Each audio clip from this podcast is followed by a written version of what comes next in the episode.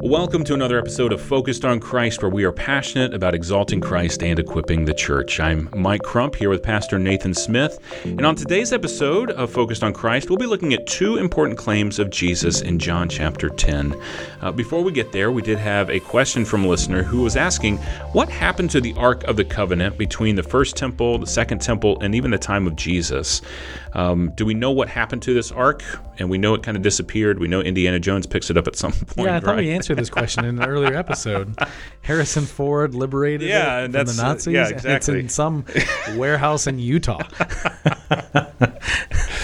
Uh, wh- what happened to the Ark of the Covenant? Uh, we don't know. Um, we know that it disappears off the scene, probably in the destruction of the temple when we're looking at the Babylonians coming in and destroying the temple.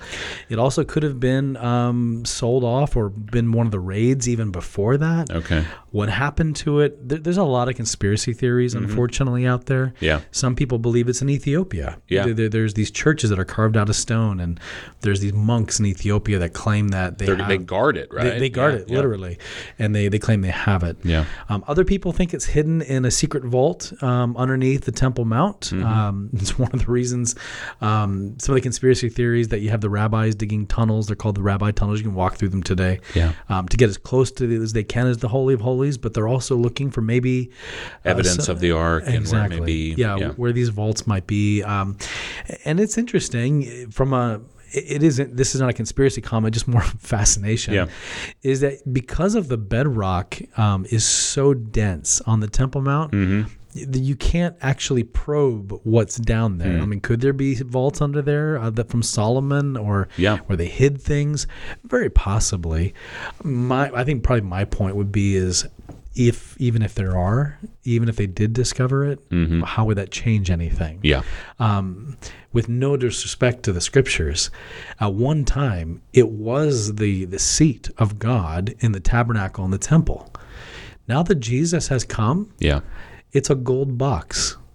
That's all it is. Yeah. I mean, it has no inherent magical powers.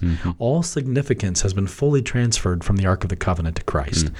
Now, the practical question then is if, with the Ark of the Covenant being the seat of atonement, uh, as we see in the Old Testament, um, how do people observe uh, the Day of Atonement, Yom Kippur, Yeah.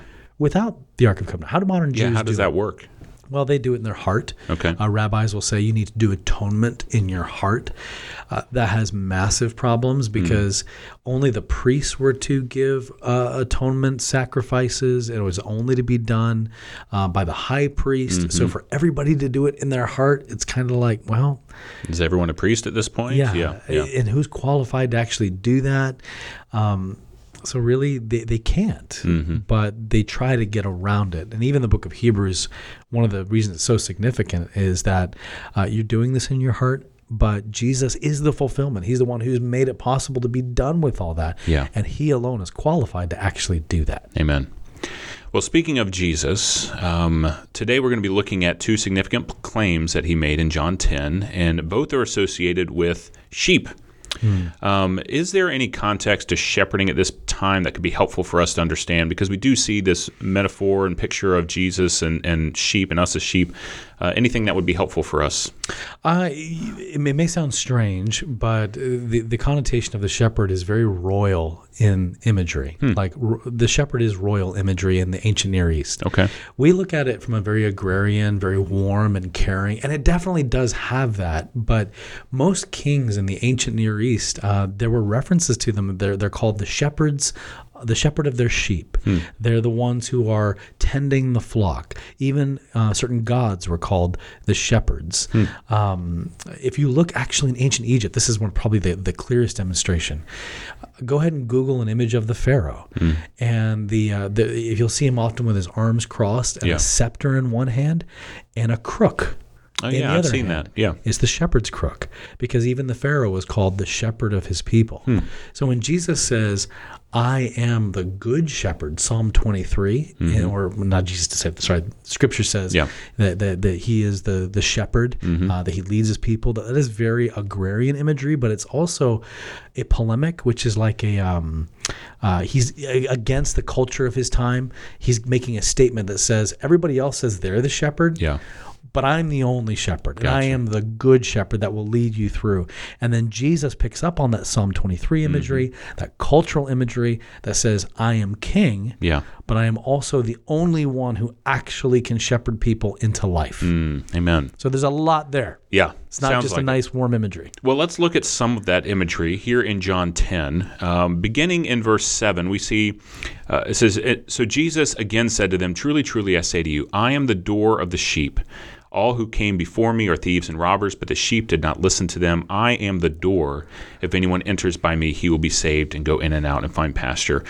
What does it mean that Jesus is the door? Because I mean, obviously, that's a he, he's claiming himself to be that, so there's significance there. How are we to understand it? Uh, he's the only way into life. And like what I was just saying, when Jesus said, Truly, truly, I say to you, I am the door of the sheep, and all who came before me are thieves and robbers. All these other kings and all these other people came before and said, Oh, we're the shepherd. No, Jesus says, All of those are liars. I am the only one. I'm the only way into life. I am the only access point hmm. to find that fulfillment that we see in Psalm 23. So, this is actually a statement that is royal. Mm-hmm. It's also very affectionate, but it's also a statement on uniqueness and exclusivity. Okay. He's not saying, I am one of many doors, I am the only door. Gotcha. Is there anything to, and I've, I've heard it in teachings and, and even some of the commentaries I was looking at, that in the sheep pens of the ancient days, the shepherd would lay across the entry path to kind of guard the door, but also to keep the sheep in. And it's kind of a an affectionate. It kind of gets back to that warm agrarian mindset of I'm going to lay with the sheep and I'm going to be here to protect and also to keep out those who are harmful. Yeah, uh, it, it is helpful imagery. I would just point out that Jesus did not see fit to bring in that imagery in this discussion. You know, he doesn't say, I am the one who lays across the opening. Well, I guess it was the door the, the, the- frame. yeah, the, the the door inference. Yeah. Um, even as we look at that, people would have understood that as he is the physical Physical door. barrier. Okay, right. gotcha. Um, I think that probably the answer is yes. You're right, Mike. Uh, probably my, my my concern is that sometimes. Sometimes we develop almost like a Christian mythology out of neat stories Yeah. uh, that develop out of Jesus as the shepherd. I know this really m- makes some people sad, but there's this story about um, the bro- the bones you've broken um, might be healed uh, Yeah. in Psalm 51, um, and the image of the shepherd that would break the the lamb's. Uh, you know, Legs, carry him on the shoulder. He gets Yeah. used to his scent, slowly heals, and finally, when he's healed, he doesn't Yeah. walk away from him again. Really, really sweet story. Has no historical basis. Gotcha. Matter of fact, that was adopted from like a fifth, sixth century practice, um, and then even Hmm. a 17th, 18th century practice, but has no practice in the ancient Near East. Okay. It, it is a classic mistake when we take a modern Mm-hmm. Practice in the Middle East or a modern practice that we've seen the last couple of hundred years and assume because they do it now, that's what they did back then. Gotcha. So when we look at those type of things, I'm just careful about developing too much further Mm. an image than what is in the passage. Now, what you did bring out, going back to what does it mean that Jesus is the door? Yeah.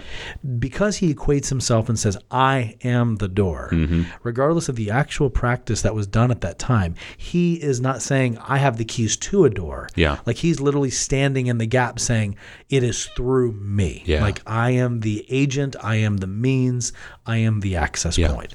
Showing his exclusivity. It is Christ alone, Mm-hmm. and uh, that's how you access uh, that. So, no, that's very helpful. I think it, it is funny how over time you hear stories and you hear stories and you hear stories, and there can be an assumption that, oh, yeah, that relays all the way back there. And uh, so, being wise about this as we come into it, not trying to infer too much into the uh, what is actually being said in the scriptures. I I also think that people who go to Heritage will know of my thing for angels.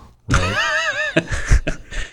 Oh, here we go. Here we again. go. Here we go. Okay, what, what, is, what, is, what is the issue with angels? I'm talking about the cuddly, precious moments angels, when in fact they're ferocious warrior beings Yes. of incredible might. Yes. Okay, I won't belabor it. I'm going to stop myself. Are you done? But You just had to just had to no, no, no, hold on, hold on. Okay, all right. Okay, so so so the other the other one aside from angels, Yeah. you know you know what's next to the precious moment angels? What's that? Is Jesus the shepherd? Okay. because it, it is that very affectionate, warm imagery, and Mm-hmm. it's found its way into popular culture, and it and it's gotten to the point where it's almost like this weak and soft image instead of this royal, dignified, mm. and powerful statement about his identity. Yeah. That also is coupled with an affectionate heart. Yeah. Uh, so the reason I kind of I, I, I pull on this one specifically because it's one of those images of God Mm-hmm. that sometimes has been postcarded mm-hmm. or has been popularized Yeah. With people not really understanding what's actually behind the statement. Gotcha. So it's it's it's both and. It is both. It, it is Christ as regal authority, king. All the others are nothing. yes.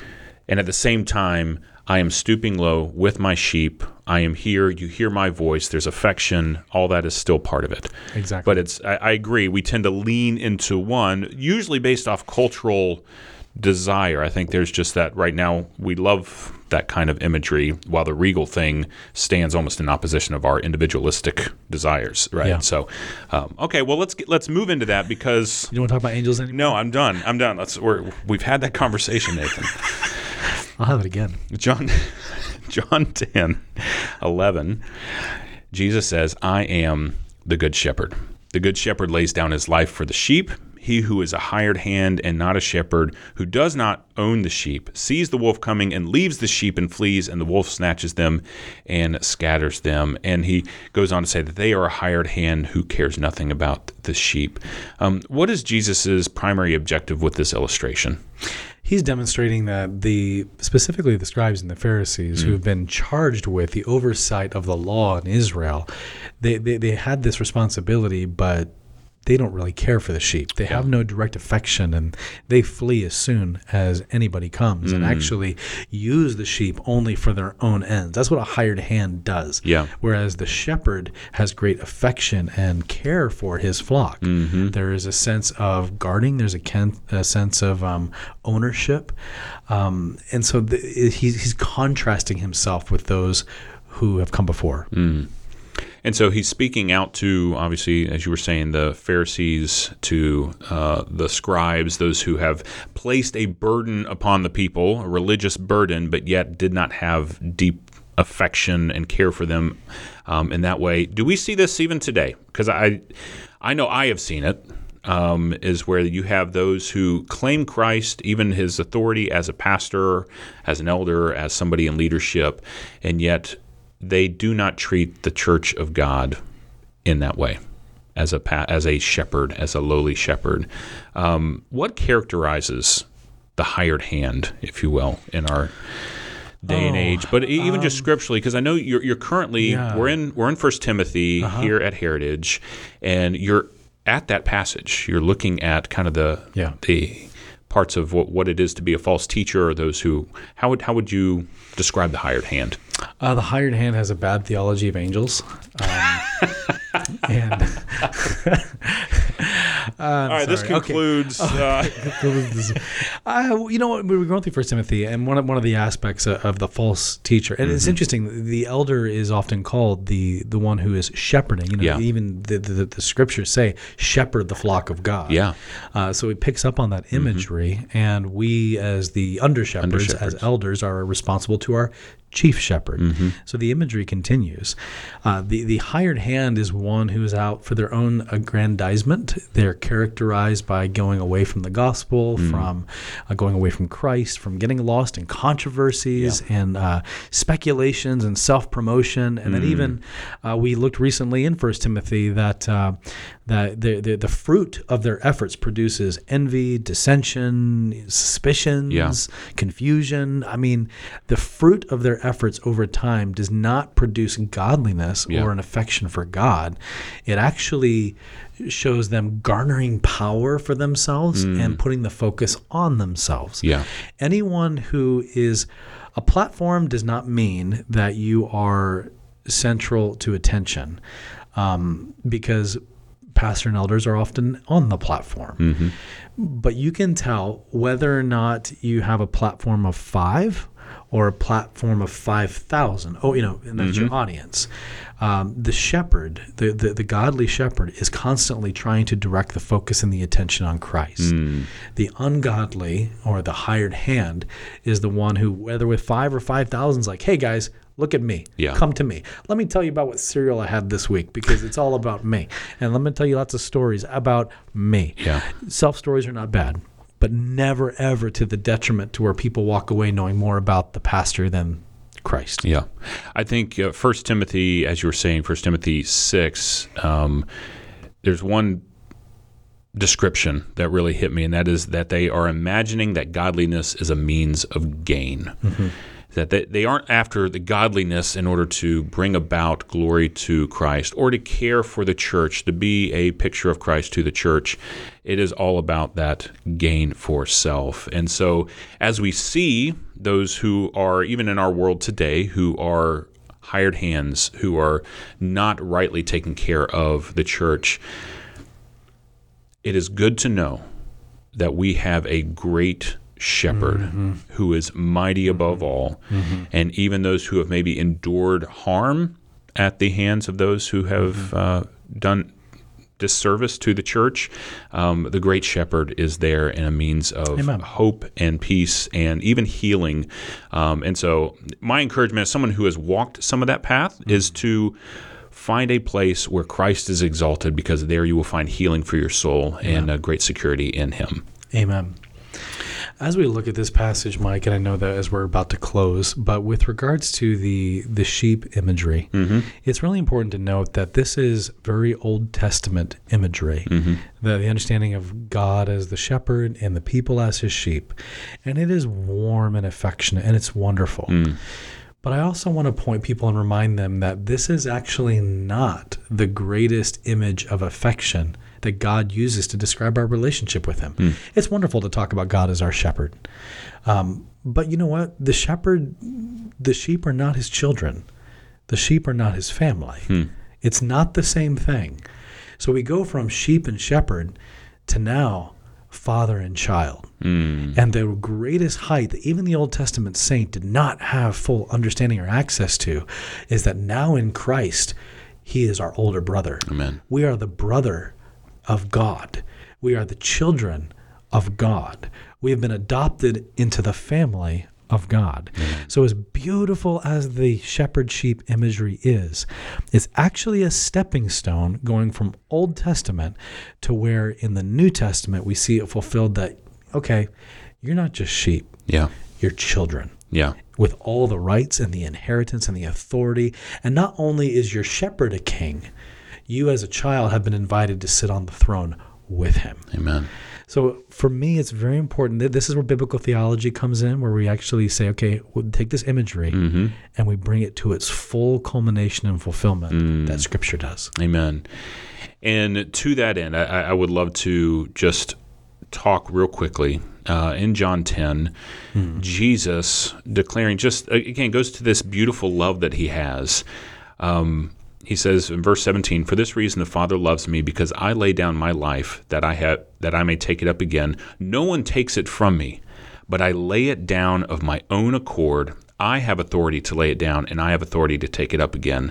This charge I have received from the Father. And of course, he is speaking of his death on the cross, that he is willfully and actively pursuing his own death for the sake of the sheep, for the glory of the Father. Mm-hmm. And if, we, if you ever question God's love, mm-hmm. if you ever question Christ's love for you, consider that Yes. that he was willing because he did not and i love how the significance of it being him giving it up Yeah. not being taken from him Yeah. because it wasn't taken Yeah. it was an act of sacrifice that he gave He's able to lay his life down hmm. and he's able to pull it back up. And that's that authority That's authority and that power, and also just the incredible affection he has for us as his sheep, or more importantly, his children. amen. Amen. Well nathan great discussion. Yes. always an encouragement and uh, i pray that this has been an encouragement to you as well. Uh, we do appreciate you listening. Uh, one book that kind of ties into some of that shepherding and gentle and lowly aspect of Jesus that we referenced uh, earlier, and just a good balance is uh, Dane Ortlund's A Gentle and Lowly book. We've mentioned it before. Uh, we'd encourage you to take a look at that if you want more on Jesus in that uh, in that picture. Uh, while you're scrolling through our past episodes, uh, episode four is where you'll find that gentle and lowly conversation. And while you're going through those episodes, we encourage you to like and subscribe to our podcast. You can also share reviews on whatever platform you are listening to. Uh, your support helps us to reach more with these conversations and to share uh, more about Christ with those who would listen. Uh, you can find links to all this at our website at focusedonchrist.com.